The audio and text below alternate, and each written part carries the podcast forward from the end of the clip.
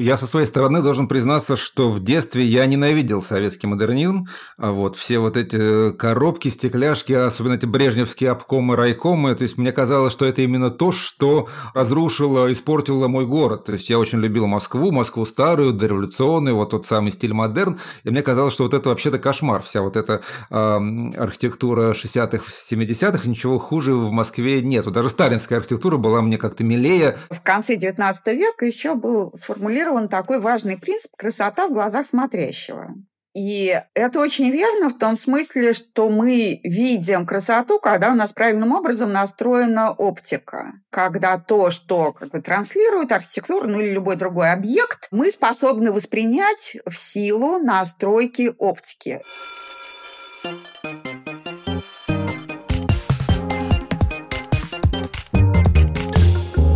Привет, меня зовут Катя Сверина, я редактор издательского отдела музея «Гараж». Привет, меня зовут Валерий Леденев, я работаю в научном отделе музея «Гараж». И мы ведущие подкаста «Уроки МХК». Здесь мы разговариваем с авторами книг, которые вышли в издательстве «Музей Гараж». Каждый эпизод длится 45 минут, ровно столько же, сколько длится обычный школьный урок. Только в отличие от неудобных стульев и строгой учительницы, мы попробуем провести идеальный урок в школе мечты и при этом не попасть ни под одну из статей Уголовного кодекса.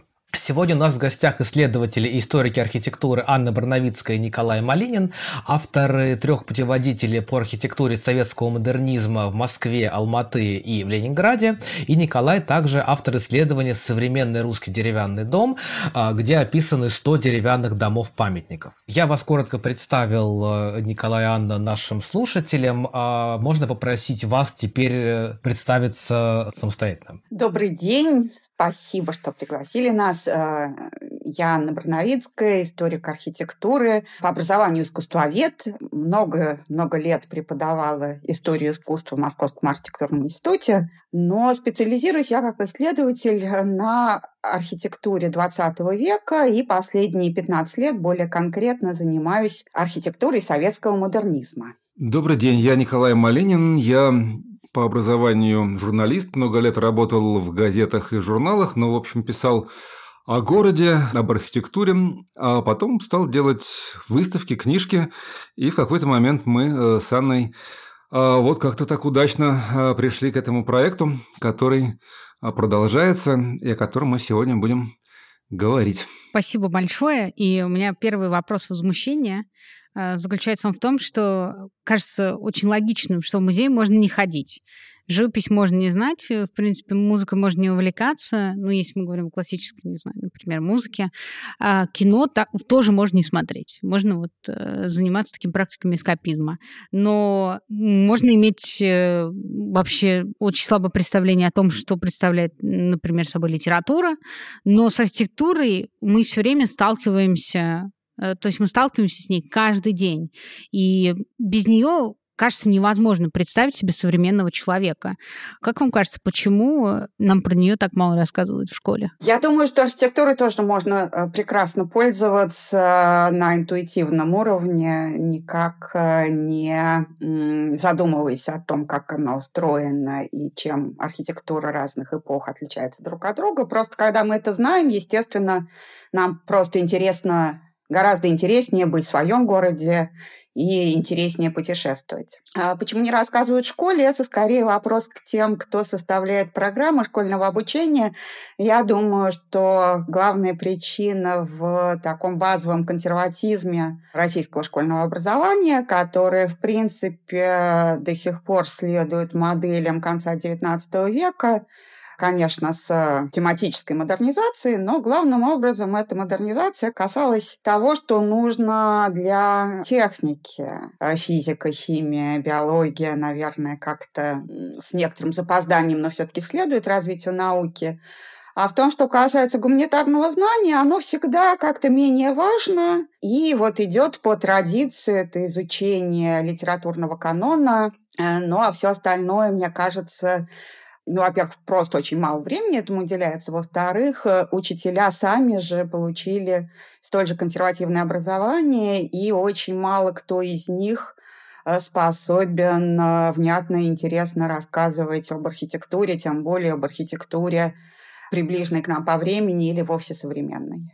Ну, вообще в школе много о чем интересном мне рассказывают, а, а, и наоборот рассказывают какие-то странные вещи. Например, у меня в школе был такой урок астрономия, вот, и я до сих пор об этом рассказываю, люди удивляются, почему астрономия, почему там не палеонтология, например, да. И, в общем, действительно, как-то я чувствовал такой недостаток, и поэтому я самостоятельно решил его восполнять. И когда мне было 12 лет, я просто вышел в город, взял с собой фотоаппарат сменного 7М, книжку про Москву и просто вот пошел по ней ходить, и с тех пор так вот и хожу, и хожу по самым разным городам, как-то вот продолжаю читать и теперь еще и писать. И действительно, это какое-то такое довольно специальное знание, и в нем, конечно, много каких-то специальных вещей. Это еще отдельный вопрос о том, как об этом э, говорить, как об этом рассказывать, чтобы это было интересно. Но мне кажется, что да, это какой-то такой очень естественный базовый интерес к тому, что тебя окружает, к тому, что э, вокруг тебя. И если ты в конце концов как-то начинаешь в этом понимать, начинаешь это любить, то тогда тебе, в общем, не скучно ни в одном городе, даже, даже в самом завалящем. Ну вот вы сказали, э, что, что э, можно, э, можно действительно как-то самообразовываться, можно архитектуру чувствовать интуитивно. А при этом, да, я как бы вспоминая мое собственное школьное образование, вот упоминания архитектуры были, ну, такие скорее обрывочные. Обычно вот там история каждого периода заканчивалась в учебнике главой про культуру, и там, может быть, несколько абзацев было про какие-то основные архитектурные вехи. В общем-то, это достаточно общие сведения, которые какого-то объемного представления не давали, и я всегда ловил себя на том, что оказываясь в каком-то крупном европейском или, или не, не европейском городе с каким-то архитектурным наследием, у меня просто нету средств, чтобы ну, считывать архитектуру, смотреть на нее. Да? Вот, э, э, можно ли сказать, что э, мы все-таки в массе своей как-то не обладаем, да, как бы без специальных знаний, какими-то средствами, чтобы на ресурсами, чтобы на архитектуру как-то грамотно смотреть? И я добавлю, можно ли э, три лайфхака, как это можно исправить от специалистов? Подсказок хотим, да, дайте нам подсказок. Мне кажется, что э,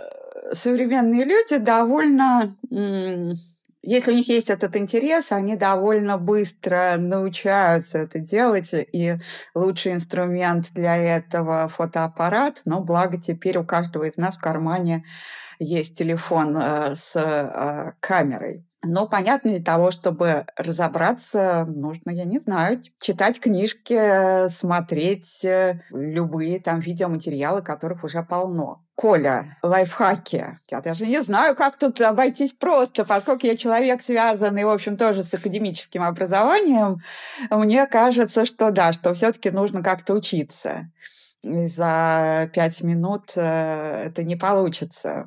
Ну, мне кажется, это такой хороший вопрос для завершения нашей передачи. Читайте наши книжки, читайте издания гора «Гаража», и тогда у вас все, все, все получится. Но мы действительно с Анной очень тщательно э, каждый раз э, пишем список библиографии, потому что, ну, нам кажется это важным не просто как бы формально, да, вот как бы показать все те источники, на которые мы опирались, а действительно еще выбрать самые ну, какие-то самые интересные, самые точные, потому что, в принципе, книг, конечно, об архитектуре на русском языке их по-прежнему не так уж и много, но, с другой стороны, они есть, да, но в них еще нужно тоже сориентироваться и понять, что здесь хорошо, что плохо, поэтому, конечно, книжки. Я совершенно согласен, да, что фотоаппарат – это вот такой у нас теперь основной инструмент освоения действительности, и у меня куча всяких, да, подписок на самые разные каналы, связанные с архитектурой, и это как раз очень любопытно, что действительно люди не просто просто фотографируют, но как-то и умеют видеть, и совсем не обязательно даже для этого бывают архитектурными фотографами. Ну, я должна сказать, я вот обнаруживаю какие-то телеграм-каналы, которые ведут совершенно неизвестные мне люди из э, других сфер, совершенно отличные. Я могу назвать это, да, это, вот, например, мне очень нравится телеграм-канал под названием «Это некрасиво и безвкусно». И ведет его, насколько я понимаю, девушка, которая специалист по компьютерным играм и у нее еще периодически там встречаются какие-то параллели между средой э, игровой э, и реальной архитектурой, поскольку люди, которые делают какие-то классные компьютерные игры, они, видимо, тоже интересуются архитектурой. Здорово, когда люди, которые, например, не имеют прямого отношения к архитектуре, пытаются каким-то образом тоже со своей стороны ее интерпретировать. Мне кажется, что это расширяет намного горизонты восприятия. И Прежде чем перейти к разговору о советском модернизме, о котором написаны ваш путеводитель, я хотела бы спросить вообще, что такое советский модернизм, какие у него хронологические рамки, где он начинается, где заканчивается, и какими признаками этот модернизм обладает? Хронологические рамки э, простые, потому что в Советском Союзе развитие архитектуры подчинялось э, партийно-правительственным указам. Вот смотрите, я, наверное, все, кто нас слушают, знают, что был такой э, период русского авангарда, да, и там конструктивизма в 20-е годы. И это все довольно резко закончилось в начале 30-х, когда современная архитектура, да, тогда это была просто новейшая современная архитектура, была объявлена буржуазным формализмом. С середины 30-х по середину 50-х годов был период, который мы называем сталинской архитектурой, э, да, поскольку над всем этим как бы парил вождь э, народов Иосиф Сталин. И архитектура это была а, по сути, вот то, что называется историзирующая. И она развивала тот архитектурный язык, который сложился вообще-то в конце XIX века с использованием а, всяких э, колонн, карнизов, лепнины и прочего инструментария из архитектуры прошлых веков. После смерти Сталина следующий советский руководитель Никита Хрущев вдруг спохватился, что народу негде жить. Что пока строится, там, не знаю, какая-то, э, пока строятся великолепные станции кольцевой линии московского метро, пока строятся вот эти знаменитые семь московских высоток. Ну и, в общем-то, во всех э, городах Советского Союза строилась такая пышная архитектура, при этом не строилось в достаточном количестве жилья, а люди реально жили в перенаселенных коммуналках, э, подвалах, бараках, там где угодно. И Хрущев объявил программу массового строительства жилья и поставил задачу делать это максимально быстро, дешево и рационально. И а, для этого нужно было абсолютно изменить способ строительства, во-первых, да, что это строительство уже велось индустриальными методами. Но то, что касается жилья, это вот железобетонные панели, которые изготавливались на заводах. Во-вторых, уже не было места никако, никакому такому декору, да, никаким колоннам, лепнения и карнизам. Было издано постановление о борьбе с излишествами в архитектуре и строительстве. И вот это постановление, которое вышло в 1955 году, это начало вот этого нашего периода советского модернизма. Так что такое модернизм? Это, опять же, современная архитектура, интернациональная архитектура, архитектура, которая пользуется современными строительными материалами, хотя из кирпича, на самом деле, тоже можно делать современные здания, но это немножко другой вопрос.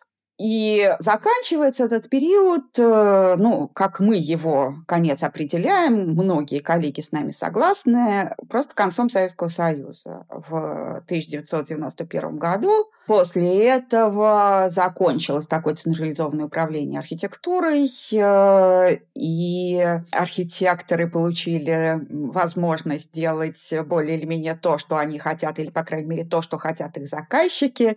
А заказчики в тот период хотели хотели пользоваться тоже более таким современным языком, интернациональным языком постмодернизма. Но уже а, как могли, так у них это а, и получилось.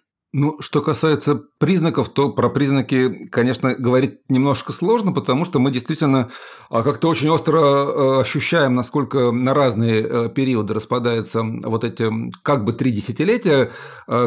Проще всего, да, их, конечно, там считать 60-ми, 70-ми, 80-ми, но даже когда мы начинали всю эту работу, мы понимали, насколько само понятие советский модернизм, ну, в общем, условно, да, то есть мы в первой же книжке написали, что мы его употребляем с большой осторожностью, потому что появилась сравнительно недавно, это буквально 2005 год, когда архитектор Феликс Новиков, один из авторов Дворца пионеров на Ленинских горах, вот предложил ввести а, этот термин для советской архитектуры. Хотя раньше он никогда не использовался, и всегда его употребляли по поводу архитектуры и искусства западного, и более того, употребляли в негативном ключе. Причем буквально вот до середины 80-х годов слово «модернизм» в советской прессе использовалось как ругательное. И когда мы стали все время говорить вот советский модернизм, советский модернизм, э, некоторые архитекторы, которые успели застать Советский Союз, они даже были э, немножко возмущены. И один из них, Николай Лызлов, как-то э, выступил на конференции, которую Гараж как раз проводил в Астане в связи с нашей выставкой, с выставкой Юры Пальмина,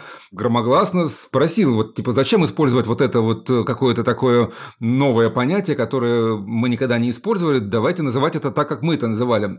Мы удивились и спросили, как же? Как сказал Николай, архитектура развитого социализма. Давайте называть советский модернизм вот таким вот э, словосочетанием. Что, конечно, в общем, в принципе, отвечает, так сказать, идее, которую как раз сейчас Анна объяснила, да, про то, как архитектура следовала политическим извивам. Но в то же время, конечно, уже было понятно, что это слишком грузное, тяжеловесное и неинтересное для современного человека словосочетание, поэтому мы стали говорить советский модернизм, а давай себе отчет, что он действительно распадается на разные этапы. Если вначале это такой интернациональный стиль, да, это как бы вот такое стекло, металл, бетон, прозрачные призмы в духе мисс Ван дер. А, это вот такой ранний хрущевский модернизм, который, ну, может быть, там больше всякими стекляшками а, гастрономов и каких-то кафе для Советского Союза оказался отмечен. Да, дальше, кстати, наступает этап, который с некоторым запаздыванием, конечно, советская архитектура движется, потому что во всем мире к этому времени уже царит э, брутализм, и это тоже еще одно очень модное слово, которое в ходу стало совсем недавно. То есть книжка Беннема про брутализм вышла уже давно, в 80-е годы, но э, вот таким популярным оно стало действительно сравнительно недавно. Во всем мире архитектуру как раз вот 50-х и 60-х теперь называют брутализмом. Часто туда еще добавляют и 70-е годы, и в энциклопедии брутализма, которая недавно вышла, там даже есть 80-е, даже постмодернизм, что уже вызывает, так сказать, сомнения у нас. То есть это все по по-прежнему как-то продолжает обсуждаться и оспариваться. Но, в общем, это интересный процесс, как устаканиваются, как меняются термины, слова, и мы как бы в нем вот в этом живем. И действительно уже третий этап, то есть если брутализм – это вот такой э, грубый, э, да, так, такой, такая суровая архитектура, которая вот пришла на смену этому интернациональному стилю, который начал раздражать такой своей одномерностью, линейностью, одинаковостью, то уже, значит, после брутализма приходит постмодернизм, действительно, в 70-е годы, и это уже такое игровое появляется начало, а, да, так сказать, игра с историей, с архитектурными деталями. Вот, и вот эти вот как бы три условных таких этапа, ну, мы их тоже видим а, в советском модернизме, но они, конечно, все довольно разные, и поэтому все это, может быть, да, одним словом называть не совсем даже и с точки зрения, так сказать, серьезной науки честно, но тем не менее, вот мы поняли, что это как-то работает, и теперь все время везде видим вокруг э, в интернете советский модернизм. Ну, не знаю, может быть, когда-нибудь будем посыпать голову пеплом по этому поводу. Можно я еще вклинюсь? Э, собственно, зачем это советский модернизм? Для того, чтобы встроить историю э, архитектуры Советского Союза в международную. Да?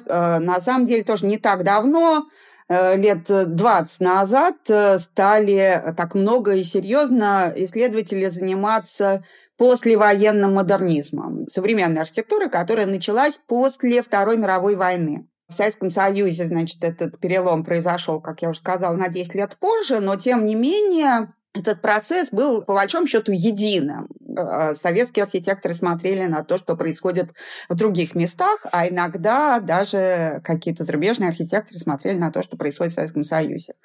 Поэтому очень важно для того, чтобы серьезно что-то изучать, не изучать советскую архитектуру изолированно от международного процесса. Вот мне как раз хотелось спросить в связи с э, встроенностью или не встроенностью советского модернизма в условно-международный модернизм, вот опираясь и на то, что вы только что сказали, Анна и Николай, и на тексты из ваших книг, складывается ощущение, что все-таки язык э, советского модернизма, он так или иначе синхронен мировому архитектурному процессу, в отличие от языка визуального искусства, а, который достаточно сильно отличался от э, того мейнстрима модернизма послевоенного, который был там в живописи или в скульптуре. То есть модернизм западный, абстрактное искусство, оно оставалось э, чем-то негативным, ругательным и, в общем-то, запретным. А вот э, архитектура все-таки как бы так или иначе советская ориентировалась на западные образцы. Вот все-таки в связи с чем э, вот эта вот степень свободы была больше в архитектуре, нежели в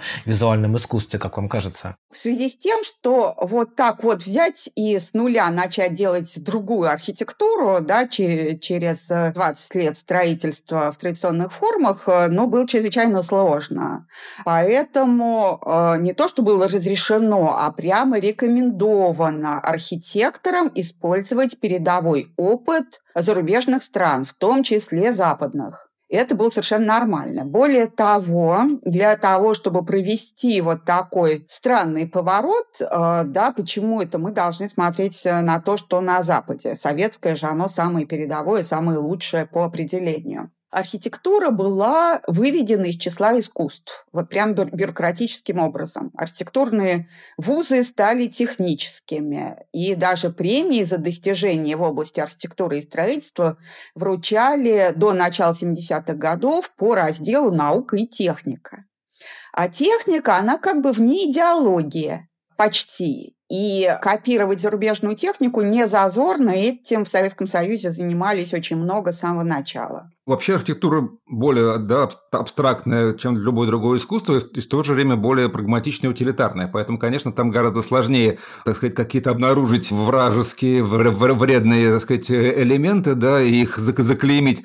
Ну и потом, действительно, это была такая какая-то чудесная э, пора в истории Советского Союза, когда как-то вот э, он открылся миру, да, и действительно это был такой вот короткий период, э, когда казалось, что это сказать, замечательно, что можно жить э, в мире и можно так сказать, с миром дышать в унисон. Вот, и, наверное, поэтому нам это время как-то еще особенно было интересно и дорого, потому что это вот такой какой-то редкий опыт, ну, с которого все началось. Ну да, в сталинское время прекрасно обнаруживали и заклеймляли всякие э, вражеские э, влияния. Я просто хочу напомнить, что в городе Москве есть огромное, очень важное здание крупнейшего архитектора 20 века Ле Корбюзье, французско-швейцарского, да, вот лидера э, современной архитектуры, ну вот в рамках всего столетия. Это здание, которое строилось для Центросоюза и потом было занято Центральным статистическим управлением. Так вот, когда оно было достроено, да, начали-то его строить в конце 20-х, а закончили уже в конце 30-х. И вот его в печати называли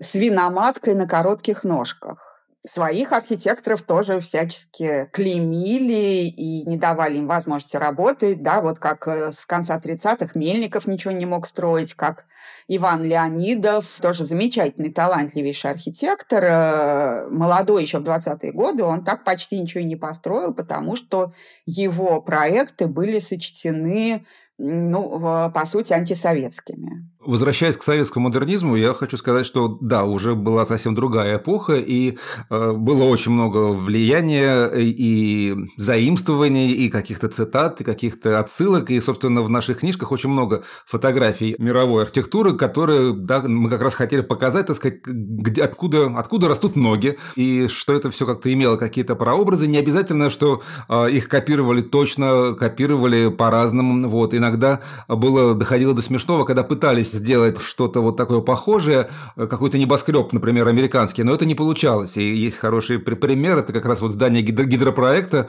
в Москве на Ленинградском э, шоссе, да, где вот как бы такая попытка небоскреба, который при этом э, очень некачественно э, сделан, там просто реально люди с трудом, сказать, жили, там зимой было холодно, летом жарко, душно, там, в общем, как-то страдали и мучили сотрудники. Мы это все, так сказать, выясняли и э, расспрашивали людей, которые там работали, когда писали первую книжку. То есть э, я хочу сказать, что вот попытки, а, попытки порой были такие декоративные, да, то есть, но было понятно, что очень-очень хотелось быть э, вместе с миром, поэтому как бы это было важно, даже когда они были, может быть, не совсем релевантные. Анна качает головой, поэтому предоставляю ей слово. Кольчка, я хочу вклиниться. Да, хочу вклиниться, немножко защитить здание гидропроекта. Там все-таки виноваты не столько архитекторы, сколько производители кондиционеров. Понятно, что вот эта вся э, формула офисного небоскреба со стеклянными фасадами, она вся рассчитана на кондиционирование воздуха, и вот именно эту систему не смогли сделать в Советском Союзе. Ну, а насчет копирования, да, То есть нет э, качественных материалов, э, очень э, скупо отпускался металл, да, потому что, опять же, большинство какой-то масштабной западной архитектуры использовало стальные каркасы. В Советском Союзе стальной, стальной каркас – это роскошь. Кроме того, считал, что, например, монолитный железобетон – это не советский метод строительства. Мы должны пользоваться только сборными железобетонными конструкциями, потому что в плановой экономике это рациональнее. Можно построить много зданий из одинаковых э, элементов, и это будет дешевле. Анна, скажите, пожалуйста, а что такое э, сборная железобетонной конструкции? Как у Хаски? Это панельки? Это не только панельки. Значит, смотрите, монолитный железобетон, да, это когда вы по конкретному плану, по мере надобности ставите опалубку, втыкаете туда, значит, арматуру, заливаете бетон, и у вас получается железобетонная конструкция э, таких параметров, как это придумал архитектор, ну и как посчитали инженеры, естественно. А сборный железобетон – это то, что собирается на площадке из элементов, изготовленных на заводе. И это не только панельки, а это балки, это перекрытие, ну, в общем, несущие элементы каркаса. А если переходить от э, материала к тому, как эта архитектура, например, индивидуальное жилье, например, э, не знаю, там, появившиеся рестораны, да, вот со стеклами в пол, как они повлияли на социальную жизнь вообще, на советского гражданина, например, в Астане, в Москве, в Ленинграде, как эта вся архитектура модернизма изменила или изменила ли она вообще советского человека? Мне кажется, что жизнь э, советских людей в то время менялась так же быстро, как и э, архитектура, да, вот в это, вот особенно если мы говорим там о 60-х годах. И такой был интересный момент. Э, в 1961 году, во-первых, человек полетел в космос, и тогда казалось, что просто все возможно, что техника развивается так быстро, что все как бы, материальные ограничения через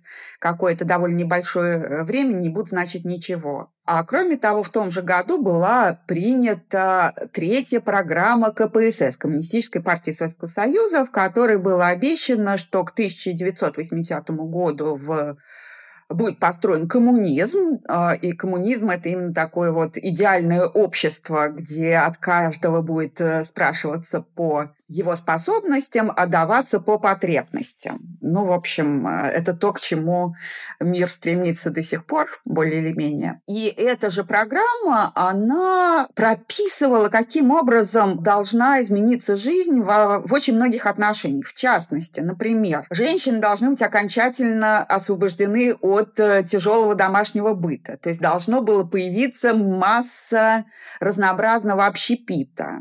Общепит – это заведение общественного питания, то есть это не рестораны, кафе, кофейни и так далее. Да? Э, новые формы проведения досуга, например, строились танцзалы. И должна была измениться сама жизнь, а архитектура должна была создавать оболочки для вот этой новой жизни. Да, должны были измениться школы, например, их э, устройство для того, чтобы давать детям более современное образование. Магазины, например. Да, не было же магазинов самообслуживания. То есть это традиционный магазин, когда человек туда заходит, э, за прилавком стоит продавщица, за спиной продавщица какие-то образцы товаров, и ты должен ее попросить тебе что-то там показать. Ты не можешь сам ходить по залу, что-то там щупать, э, мерить и так далее. Вот это тоже изменилось, и были построены магазины, уже рассчитанные на вот эти новые формы жизни.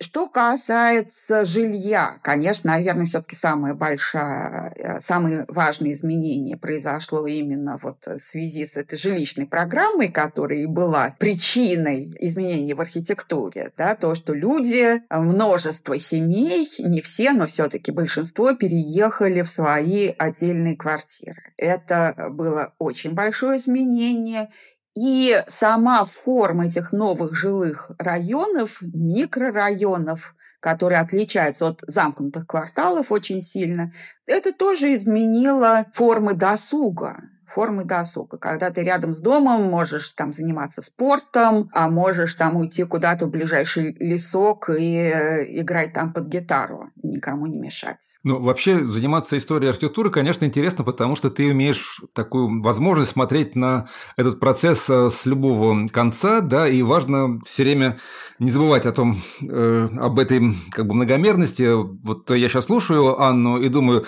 как это все вот действительно было замечательно придумано и нарисовано в эти ранние 60-е, какой, сказать, это был такой идеальный ну, идеализированный мир, да, нарисован. Вот, как бы если мы смотрим на эту архитектуру уже, так сказать, вот из конца, из 80-х, то мы видим, конечно, такую картину как бы более мрачную, да, и понимаем, что, в общем, ну, не все, так сказать, это сбылось, не все получилось, и качество этого было действительно не очень хорошее, и материалов действительно не хватало. Сейчас трудно себе поверить, но даже кирпич был в какой-то момент в дефиците, и просто вот профессиональная пресса писала о том, ну, как вот нам плохо, дайте нам кирпича, вот хочется построить что-то такое.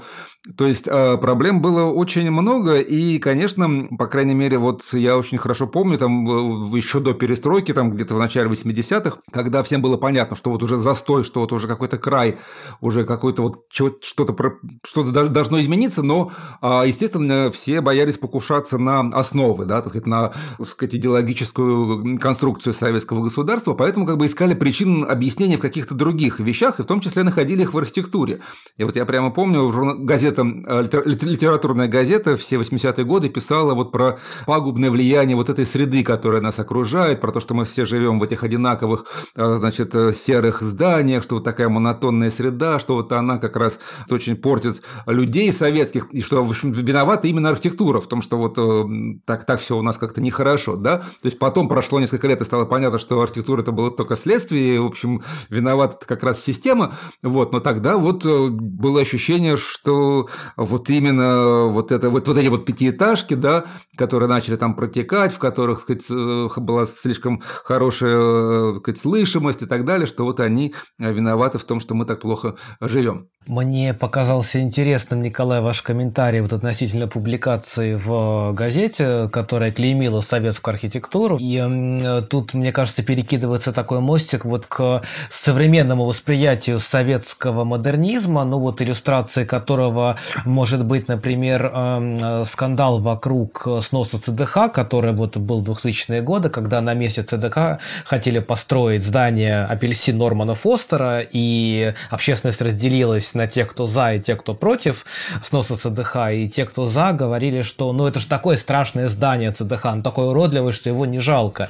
И вот было ощущение, что этот вот советский модернизм, он как-то вот набил э, оскомину, возможно, тем, кто рос в этой среде в тот период, но при этом это мнение, возможно, было, опять же, сформировано тоже какими-то условиями э, жизни как бы в то время. Вот э, такие вот аргументы против советского модернизма, с чем они, на ваш взгляд, могут быть вообще связаны? Ну, вы знаете, это происходит на самом деле не только в России, не только на постсоветском пространстве. Вот этот послевоенный модернизм, он э, много где относится к категории непопулярного наследия. И идет процесс переосмысления. Вот он начался там какое-то время назад и продолжает идти. И это связано прежде всего совершенно таким глубинным свойствам а, человеческого восприятия. Недавнее прошлое вызывает отторжение. Это проще всего представить на примере моды. Да? То есть мода 50-летней давности обычно кажется ну, нелепой, часто уродливой, вообще невозможно представить, как это можно было носить.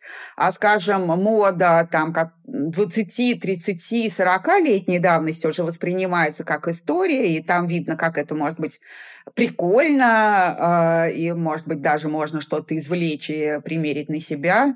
Возникает вот такая слепота по отношению к достоинствам прошлого. То есть я застала еще в юности период, когда архитектура модерна казалась ужасно тоже некрасивой, нелепой, безвкусной. Модерн, в отличие от модернизма, это то, что было в самом начале 20 века, иначе называется Арнуво. Ну вот особняк Рябушинского, например.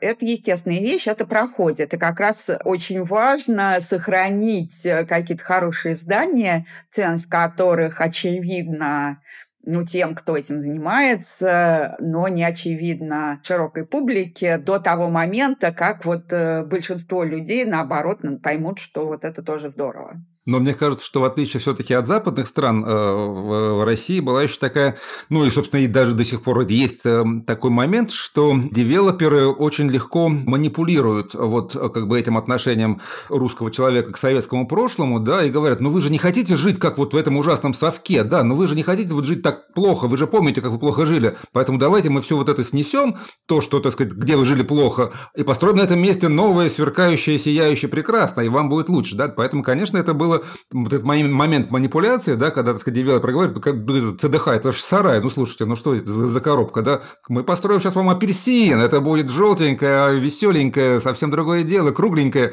конечно, да, то есть это очень легко под, под, поддается советский человек вот на эту манипуляцию, просто потому что, ну да, вот эта травма советская, она, конечно, в людях сильна, и вот, очень многие э, с ней еще сказать, продолжают жить, ну, правда, сейчас уже как бы на место этой травмы, наверное, пришла как бы травма 90-х годов, и уже теперь, так сказать, манипуляция происходит по этому направлению. Но в любом случае, мне кажется, что вот здесь есть некое важное отличие, но в целом, конечно, это правда, очень важно все это уберечь, и мы, собственно, нашими книжками наверное, в первую очередь стараемся как-то объяснить, что да, то есть мы всегда принимаем во внимание вот это отношение а, людей к этой архитектуре, да, мы как бы с ним работаем, мы его там цитируем какие-то, так сказать, там обидные, в том числе вот слово «сарай», оно прозвучало э, в тексте в нашей книжке про ЦДХ, то есть как бы мы же не, мы же не пытаемся, да, как бы закрыть глаза на то, как воспринимают эту архитектуру люди. Мы всегда даемся в этом отчет, но при этом, так сказать, пытаемся э, объяснить, какие здесь есть э, ценности, какие ценности эта архитектура собой э, символизировала. И это, кажется, в общем, ничуть не менее важно, э, потому что вот, да, в истории России, к сожалению, все, так сказать, возвращается и повторяется, и поэтому эти ценности становятся снова актуальны. Но Анна дала очень хороший психологический совет, дорогие слушатели. Если вам не нравится советский модернизм, это пройдет. Я хотел спросить э, вас э, про роль архитектурной фотографии. А, ну, во-первых, э, написанные вами справочники, они прекрасно проиллюстрированы фотографиями Юрия Племена.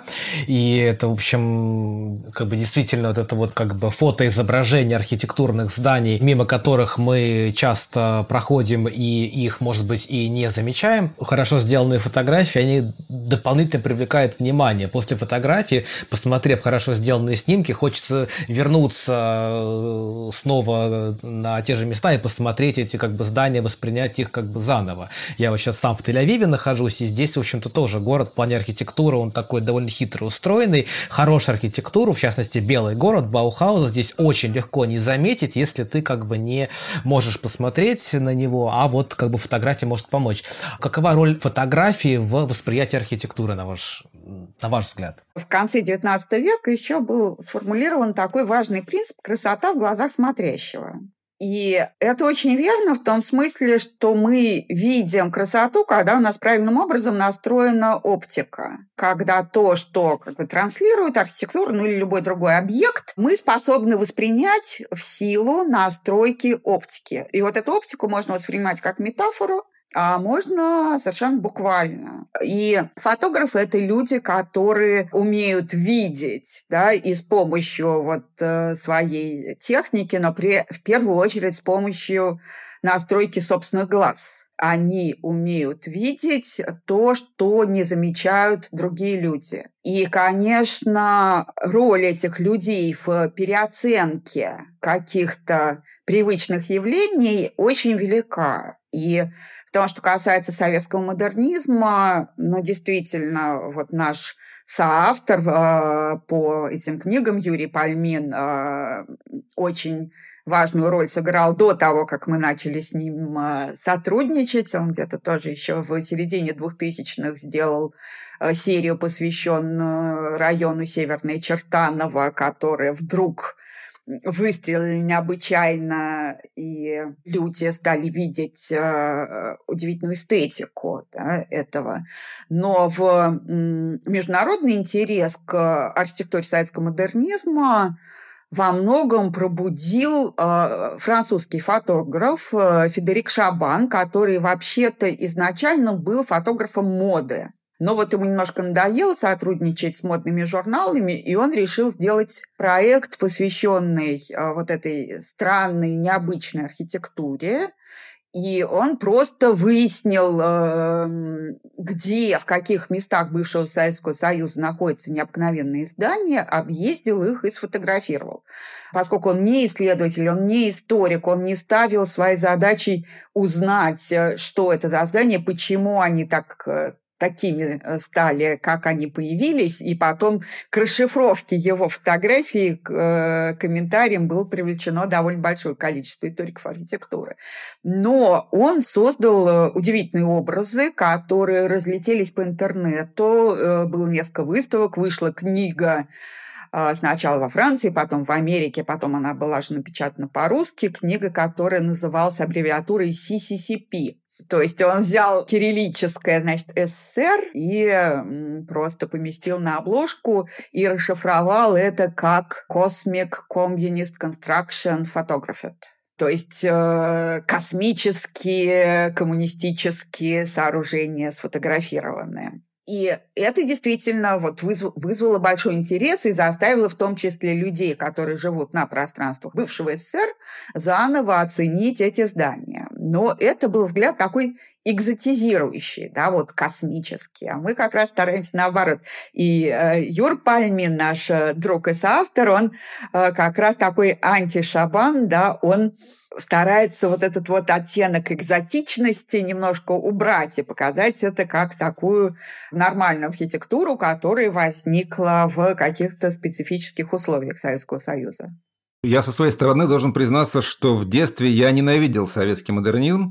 А вот все вот эти э, коробки, стекляшки, особенно эти брежневские обкомы, райкомы, то есть мне казалось, что это именно то, что разрушило, испортило мой город. То есть я очень любил Москву, Москву старую, дореволюционную, вот тот самый стиль модерн. И мне казалось, что вот это вообще-то кошмар. Вся вот эта э, архитектура 60-х, 70-х, ничего хуже в Москве нет. Даже сталинская архитектура была мне как-то милее, э, вот, чем вот это все. Николай, а что случилось? А как, как вы перешли от, от ненависти к любви? Как вы перешагнули эту черту? Хорошо, я, значит, наверное, должен начать сначала, что я работал архитектурным критиком. Вот как-то вот эта лужковская архитектура, которая вокруг меня строилась и которую я рецензировал, она была какой-то вот такой лакмусовой бумажкой. И как-то вдруг, вот и когда ее так стало много, этих башенки заполонили весь московский центр, я как-то вот именно на контрасте, что ли, с нею, да, начал потихоньку осознавать, насколько вот та архитектура, предшествовавшая ей, вот эта самая советская, насколько она была, в общем,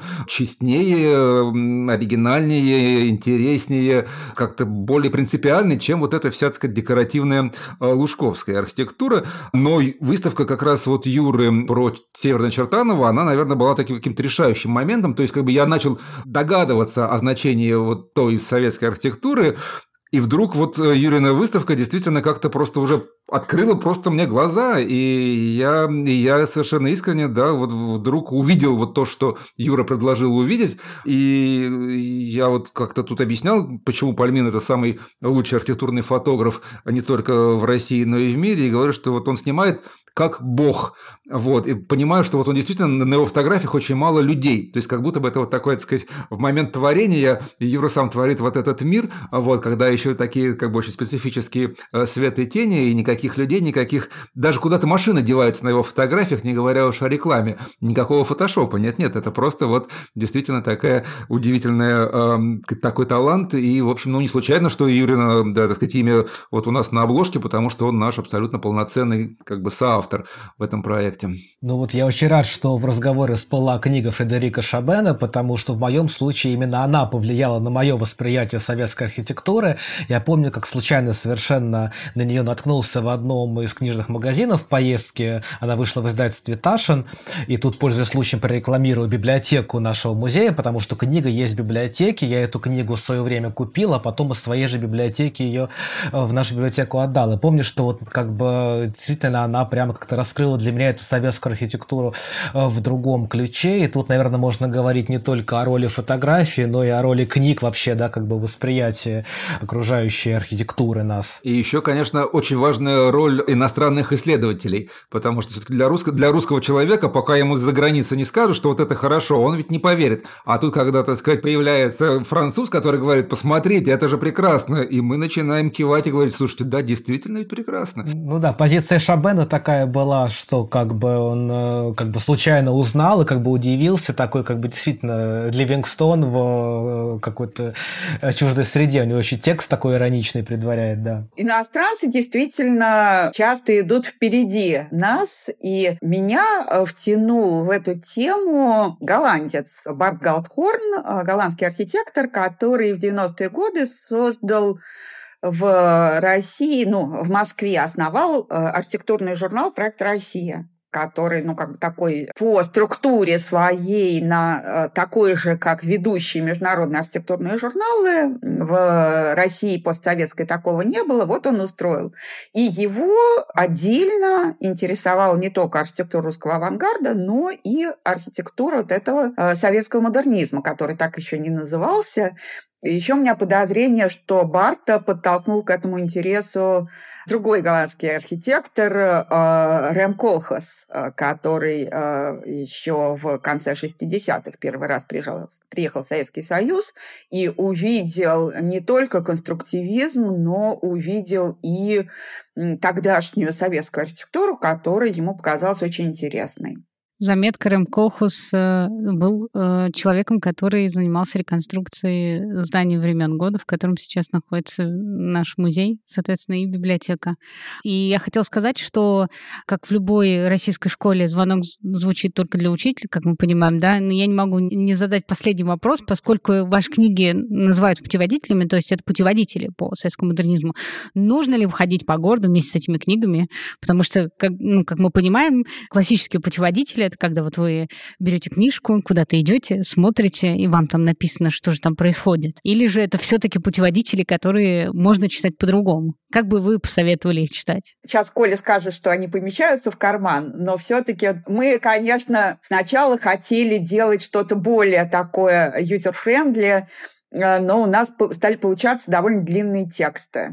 Э, мы с этим боремся, но все равно то, что мы там понаписали, ну, довольно затруднительно читать, стоя перед э, зданием. Так что, скорее всего, это книга для чтения, но все-таки для нас принципиально важно, что мы описываем не просто отдельные здания или там какую-то рассказываем историю архитектуры, а то, что мы смотрим на здания в городе, мы даем адреса, мы описываем их ситуацию. Э, поэтому это может быть такая подготовка к экскурсии, да, в каждой книге есть карта, мы всегда указываем там ближайшую станцию метро. И как я воображаю, да, что э, ну, не каждый будет объезжать там весь город, особенно такой огромный, как Москва или Санкт-Петербург э, с этим путеводителем, но может там посмотреть, что находится в его районе, да, там, где человек живет, там, где человек работает, там, где он оказывается. Вот. И он будет знать, что там за странные такие здания. Ну, что касается Ленинграда, то это вообще уже было, так сказать, немножко на грани абсурда, когда мы на карте нашей ленинградской книжки размечали жилые всякие комплексы и кварталы, которые у нас, собственно, в ленинградской книжке впервые появились в таком большом количестве. Не было ни в московской, ни в алматинской. Вот. И, конечно, вот эти все окраинные районы, помеченные точечками, это так выглядело немножко вызовом. Вот. И понятно было, что, в общем, эти, в частности, скажем, серии этих пятиэтажек, они не только там в этих конкретных районах а существовали, но и в других, поэтому это все была такая как бы немножко, ну, что ли, игра, да, но такая важная, то есть мы понимали, что мы как бы вытягиваем вот этот слой, э, который вообще не котировался, не казался интересным архитектурным, мы как бы его тоже притягиваем и пытаемся показать, что вот это тоже вообще очень интересно, это тоже становится историей, и, соответственно, относиться к этому как-то, ну, стоит более, как минимум, внимательно. А то, что наши, как бы, да, книжки разрослись, то есть сначала у нас тексты разрастались, потом формат книжки изменился, она была сначала узкая, стала шире, но это как бы был такой очень естественный процесс, за который, ну, да, может быть, нам немножко стыдно, что мы себя не удержали в руках в то же время это очень действительно было как-то вот органично. Мы понимали, что нам требуется больше слов, чтобы как бы объясниться, чтобы объяснить и убедить людей, почему это интересно. И больше картинок для того, чтобы показать, вот как это там планировалось, проектировалось, почему это изменилось, да, что-то произошло. То есть весь этот процесс показать как, как живой, естественный процесс. Да? Поэтому, ну, конечно, это немножко словом путеводитель называть, может быть, э, не очень точно. В то же время я очень люблю сам этот жанр. Мне кажется, это вообще один из самых каких-то таких удачных жанров, не знаю, вообще среди книг, да, вот путеводитель. Ты куда-то приезжаешь, ты берешь книжку, ты читаешь, ты можно с ней гулять, можно ее оставить дома. И, в общем, это какой-то вот такой, мне кажется, жанр, который... Э, он еще э, дает даже определенные преимущества так сказать, всем возможностям интернета, потому что у тебя как бы вот город в руке, да, и ты как бы воспринимаешь его как бы с одной стороны как концентрированный, а с другой стороны как некий конечный, так сказать, набор чего-то интересного, да, то есть ты не то чтобы погружаешься в какую-то такую вот э, невозможную для уяснения ситуацию, бесконечную бесконечность, ты вот как-то вот с этой книжкой да, живешь, ты можешь ее прочитать, закончить, и тебе будет хорошо. А я только что вспомнила, что мне несколько человек рассказывали, как они гуляли по Алматы с нашей книжкой, смотрели там архитектуру. Так что все-таки можно использовать. Спасибо вам большое, Анна Николай. Я надеюсь, что все будут использовать книжки по назначению. Вот. Либо у них все пройдет, либо они полюбят советский модернизм. Другого выхода у них нет. Но я надеюсь, что это будет приятное времяпрепровождение. Спасибо вам большое. Спасибо. Поскольку звонок уже прозвенел, поэтому мы задержались немножко на уроке, но, Валера, предоставляю тебе такую великую возможность. Я всех задержала, а ты делай выводы. Мне показалась интересная реплика, прозвучавшая сегодня в разговоре. Для того, чтобы записать историю одного из зданий, Анне и Николаю пришлось поговорить еще и с людьми.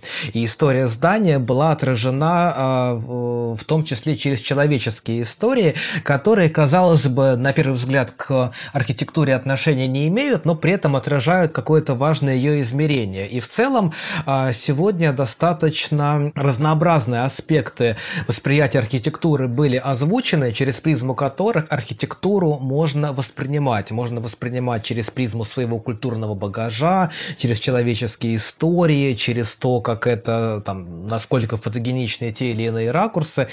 И, наверное, это такой вот, ну, важный ресурс, важные подсказки, которые мы сегодня пытались вот э, с тобой, Катя, на, на этом уроке для себя найти, как нам смотреть на архитектуру, которая нас постоянно в жизни окружает, и мы не можем никак, э, как бы, ну, как бы мы не можем жить э, вне архитектуры. Вот, наверное, об этом мне хотелось бы подумать. Это правда, да. Мне очень глупая фраза лезть в голову, но хочется попросить всех с нежностью относиться к домикам, потому что у них у всех есть своя история, они как будто бы, да, действительно живые, потому что когда мы смотрим на них с точки зрения людей, которые внутри работали, что-то делали, как-то предлагали, у них была задумка, то дома, конечно, перестают быть просто стенами, полом, потолком, да, и, э, не знаю, там табличкой с адресом. Они начинают для меня становиться домиками, да, которые хочется, ну, как-то смотреть на них с нежностью и, и э, хотя бы метафизически обнимать.